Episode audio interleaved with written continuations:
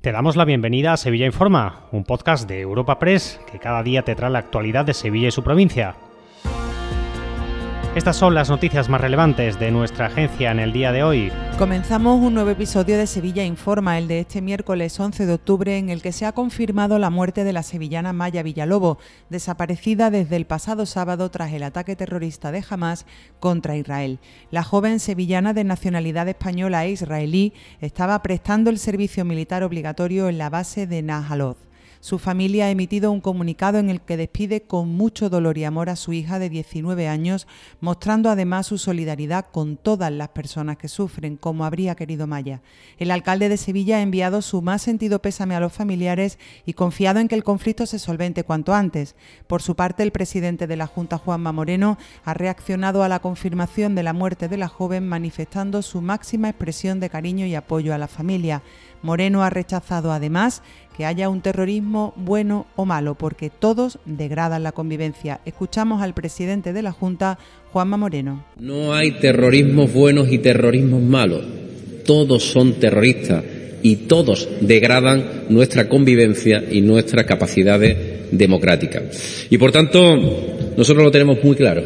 Determinación, firmeza en la lucha contra el terrorismo. Cambiamos de asunto. El ayuntamiento talará finalmente el ficus de la Encarnación del que se desplomó una rama hace ya semanas por riesgo de vuelco del árbol. Pese a las podas y los trabajos realizados, los técnicos municipales han aconsejado que el árbol, con cerca de 70 años de edad, sea talado. Así lo ha confirmado la delegada de Parques y Jardines, Evelia Rincón. Y todo esto viene a consecuencia de que venimos trabajando sobre el mismo desde el día 17 de septiembre, en el que se cayó la rama de gran porte, eh, y después de distintos estudios para intentar salvarlo.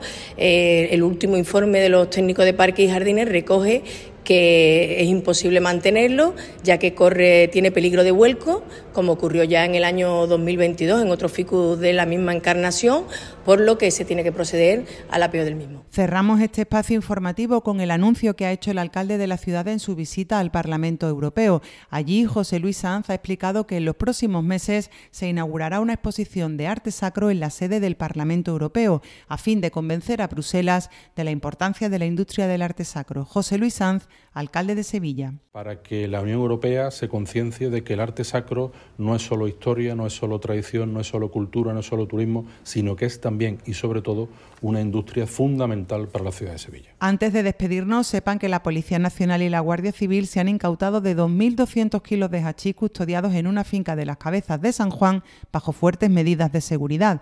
En Sevilla capital, la policía ha desalojado y precintado una sala de fiestas en el centro por incumplir gravemente las medidas de seguridad. Y en Carmona, una avioneta ha tenido que aterrizar en un campo al fallarle el motor. El piloto ha resultado ileso. Te recordamos que puedes suscribirte y descubrir el resto de episodios de este podcast en nuestra página web, entrando en europapress.es barra podcast o a través de las principales plataformas de podcasting